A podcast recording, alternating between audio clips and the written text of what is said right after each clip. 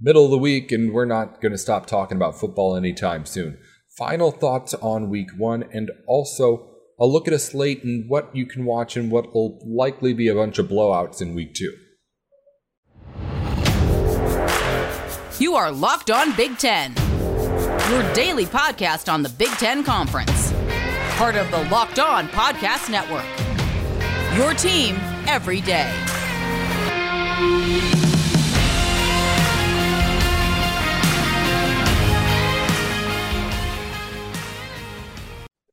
Listening into Locked On Big Ten, I'm your host, Nate Dickinson, joined by Jacob Rude, who's over at Locked On Hoosiers every single weekday. We're bringing everything you need to know about the conference every day. Thanks for making us your first listen over here at Locked On Big Ten. Jacob, it's the middle of the week, in between week one and week two. I figured we could just turn the page here because I didn't want to stop talking football, didn't want to stop talking about what's going on on the field. So let's do a little final look at week one and then first look ahead at what we could be looking at with the week two matchups. Not a huge slate for the Big Ten coming up this weekend, but we'll get into that later here. First, I want to know crazy week one in the Big Ten. A lot of unexpected, I would say, more unexpected than you would normally get in a week one out of this conference. What were your biggest takeaways from what we saw on Friday, Saturday, Sunday, uh, all the games that Big Ten game, uh, all the days Big Ten games were played. Yeah, I mean, if I'm being honest, it, it seems like uh, the Big Ten might be a little bit mid this year. I'm not sure. We'll see how it it comes across, but uh, I mean, seeing Iowa still not score a touchdown was wild. Uh, Penn State and Purdue was back and forth, but I don't think necessarily a, a high level game. Like there wasn't great execution on either side. Um, so I Ohio State really surprised me. I I bet the points on Ohio State, so uh, I was surprised that game was even close. Um, just uh, there weren't kind of in the maybe the some of the marquee games there wasn't necessarily dominant displays by the Big Ten. Nebraska had to wait until late in the second half to pull away from North Dakota. So I think there's still a lot of questions about the Big Ten and and just how good they're going to be this season. And I mean, the one thing we thought we knew is that Ohio State was going to be really good. Maybe Notre Dame's also really good, and that win will look a lot better down the road. But um, they barely hung on in that one. So think there's still a fair amount of questions about the Big Ten after week one. Who has the biggest question marks around him right now? Ooh, Iowa's up there.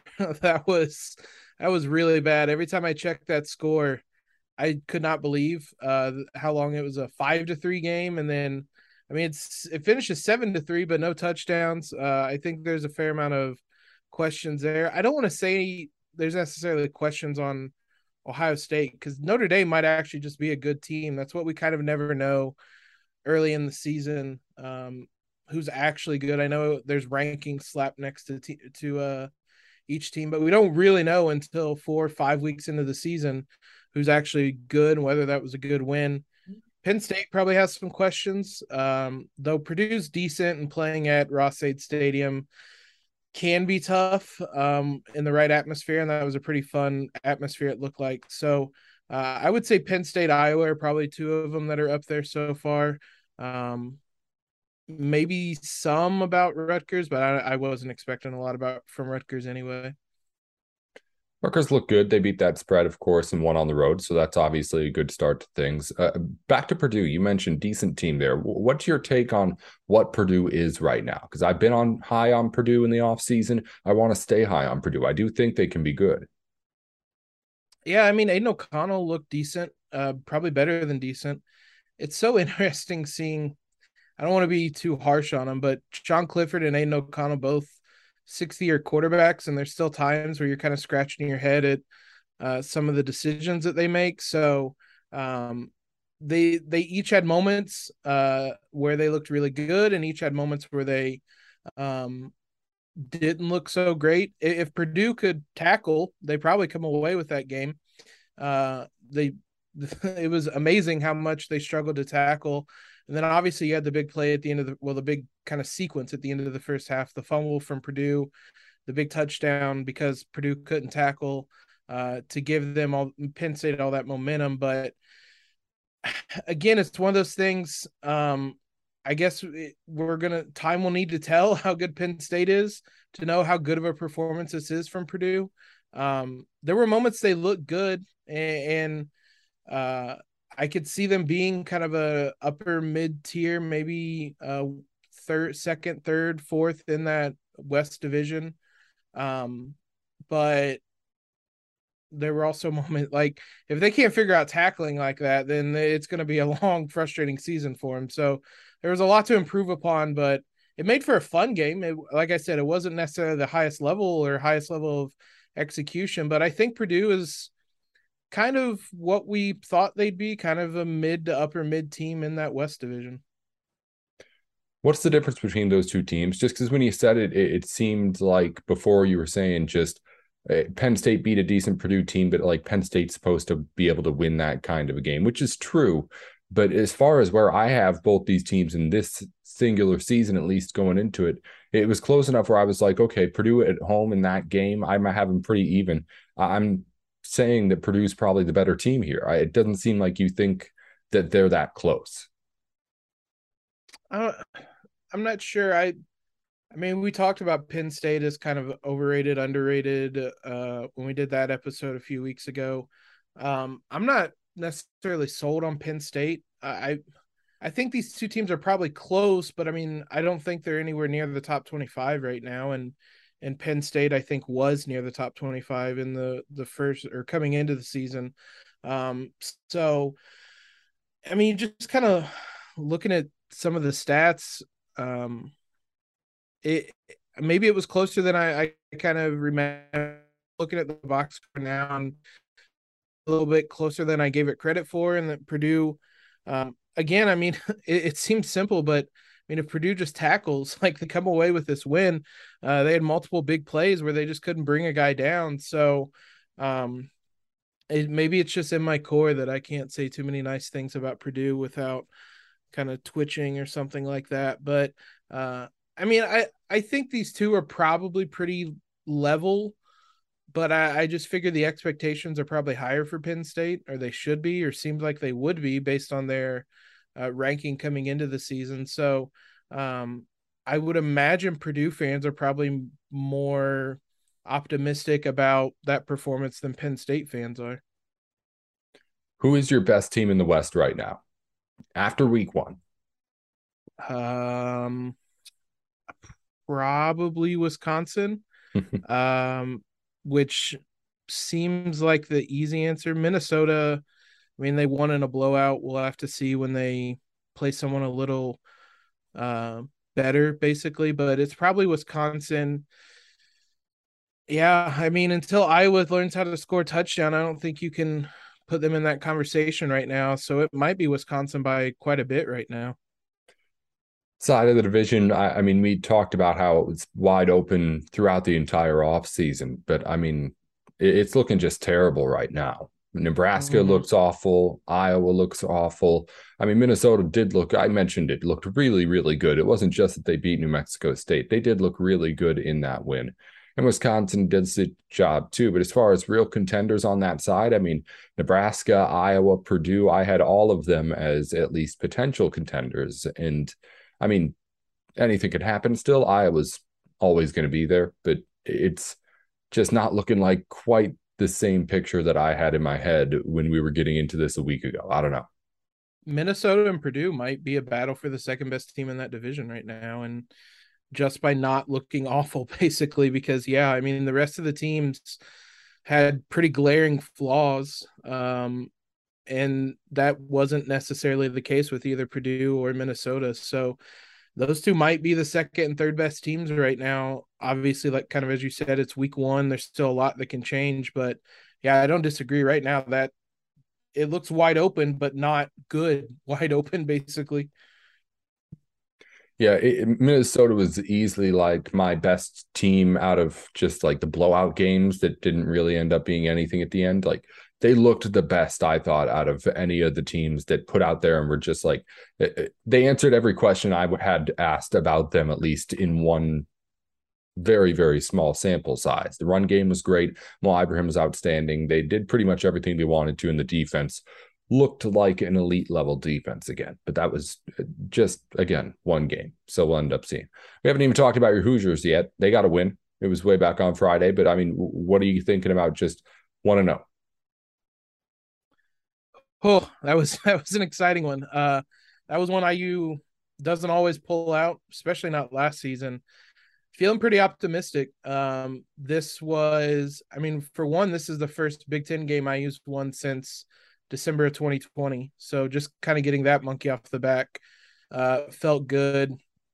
You could sense kind of an emotional release after how bad 2021 was. After that win, uh, there was a lot of flaws. They could not run the ball whatsoever. Uh, but Connor Bazelak came in as a starter and made some plays throughout. But then when I you absolutely absolutely needed him, led that game winning drive. Uh, that and was really impressive through that drive and really I thought for the whole game. So there's a lot of stuff they need to work out. Fortunately, they have two fairly easy opponents to do that with in the next two weeks. Um, but any time you can get a Big Ten win is is big. And if I mean, there's it's still a pretty outside shot, but if IU wanted to go to a bowl game this year, this was probably a game they needed to win, and they got it. So, uh, really encouraging kind of first steps this season. Uh, does it look like Bazelak's a guy? Yeah, um, we were kind of discussing the list of IU quarterbacks in in the last maybe dozen years or, or 20 years or so that could uh that could lead that drive and it's a very very short list um he has a, a big arm, a lot of accuracy. Uh, some of the throws he made was really impressive. They're still kind of building the chemistry um, between him and the receivers, but I mean, he did have one interception, but that literally went through the receiver's hands and landed in the hands of a defender. So it was very much not his fault. But 330 yards, touchdown. Um, it, it was really impressive. And uh, he did a, a number of uh, the throws, came under pressure, and just yeah, I think he's very much the guy, and you can you can see why he won that quarterback battle because uh, Jack Tuttle is kind of a fine backup, but he was nowhere. There were throws that Bazelak was making that that Tuttle never had, so I'm excited. Uh, you can see also why Bazelak was freshman of the year in the SEC a couple years ago because he has a really big arm and um, great decision making so far. All right, Jacob Rude here with Locked On Hoosiers with us on Locked On Big Ten. We're closing the book on week one. Coming up, we'll get into week two. It's not all that much excitement, and certainly not as much as the first week of college football around the Big Ten when you look at the slate. But Jacob and I will get into everything that you need to know going into the weekend. And what we'll be looking at in those windows of games where it's not exactly all exciting. Plus, it is one big matchup Iowa and Iowa State coming up this weekend. We'll take a first look at that game between the Hawkeyes and the Cyclones. It's an Iowa favorite somehow after what we saw in the first week in that team against South Dakota State. So that's coming up here with Jacob right here on Locked On Big Ten. As you gear up for the fall season, it's the time where you need to have the people on your team that can make sure your business is firing on all cylinders. And LinkedIn Jobs can help you out with that. Why? Well, because it's the biggest professional network out there. 810 million people on LinkedIn, and LinkedIn Jobs can help you find the best of them to put in your key positions. You head over to LinkedIn Jobs and post your job for free, and you can have people waiting to take your positions as soon as tomorrow. Head on over to LinkedIn Jobs right now to find the candidates that you are looking for and want to talk to faster. Did you know every week nearly 40 million job seekers visit LinkedIn? Post your job for free at linkedin.com slash locked on college. That's linkedin.com slash locked on college to post your job for free. Terms and conditions apply. We're back in on Locked On Big Ten. Jacob Rude's in. I'm Nate Dickinson. We closed the book on week one. Now take a look over at week two in Big Ten football. Not as many exciting matchups to look forward to, but we do have a big border border battle, I guess, within the border battle between Iowa and Iowa State. Uh, in-state matchup rivalry, of course, in the non-conference to go, look forward to, and a whole bunch of other warm-up games for other teams who we learned might very well need a warm-up in week one. Yeah. So, Jacob, let's start with the big game of the weekend: Iowa against Iowa State. I mean, minus three and a half in favor of the Hawkeyes. I said it after the weekend. When you watch that game that Iowa played on Saturday, I don't know if there's any sort of real analysis you can take away from that 60 minutes of football. I don't think there's anything that happened that you can really confidently come into this weekend and say, oh, this is what Iowa football is. It was a complete mess. And I'm really still coming into here with a clean slate, aside from maybe understanding that uh, there could be disaster waiting. yeah, I mean, uh, it's one of those games where you look at the the box score and just do double takes all over the board. Uh, I mean, there wasn't even 300 total yards in the game uh, between the teams combined. So, like, I don't know what, like you said, I don't know that we really learned anything about Iowa in that game. And I mean, it's one of those things where like maybe I'm uh reacting too much to that week one game but like it, i don't know how you favor iowa in any game after after that. I mean it, it, that was such a a bizarre offensive performance that it's hard to imagine. I mean iowa state scored 42 points in there uh in their opener. Uh i mean it was against southeast missouri state but still like wasn't like iowa was playing some super talented team either. They were playing South Dakota State. Uh, so yeah, there's a lot of questions about Iowa. As we were kind of saying earlier, we thought they would be and kind of assumed they would be one of the best in the Big Ten West, and they looked far, far off the pace. So uh, maybe they are able to figure some things out. Uh, it seems like there's a pretty big gap right now between them and Wisconsin, who did look like one of the best teams in the Big Ten West. So yeah, I don't even really know what you can take away from that week one game. Uh, like, other than the offense has really far to go, I guess you can say that the defense is good. They hold them to three points, but I mean, you would expect to hold uh, a team like that to three points. It, I, there's just so many questions offensively after that. Well, you say they didn't look like one of the big best teams in the Big Ten West, and I guess I would just ask: Are we sure they aren't still? Because while they yeah. are, I mean, not even uh, saying it's a shot to the rest of the West as much as I'm just looking at like, okay, no, they weren't playing like a good Big Ten team last week, but as far as like what Iowa football is, wasn't all that far off. I mean, the defense was outstanding. The offense didn't do much of anything as far as like what you thought about Iowa football going into the weekend compared to coming out of it. Obviously, you understand there's problems here, but as far as like just how the game was actually played out, it's not like it's anything that was unfamiliar to those fans.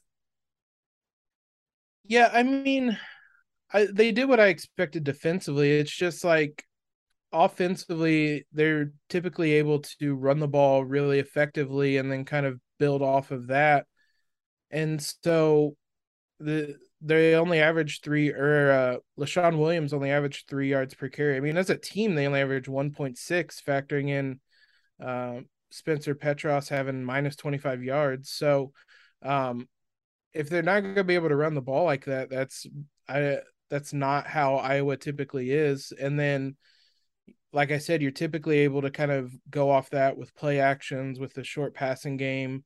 Um, I mean, they typically aren't necessarily an explosive offensive team, so um, you would you need better than eleven of twenty five with an interception. Uh, it, it's just kind of the efficiency wasn't there. I guess would be the best way to describe it. Um, but I mean, you're not. I mean, defensively, yeah, you're not wrong. That looked like a an Iowa defense. It's just the offense didn't resemble an Iowa offense.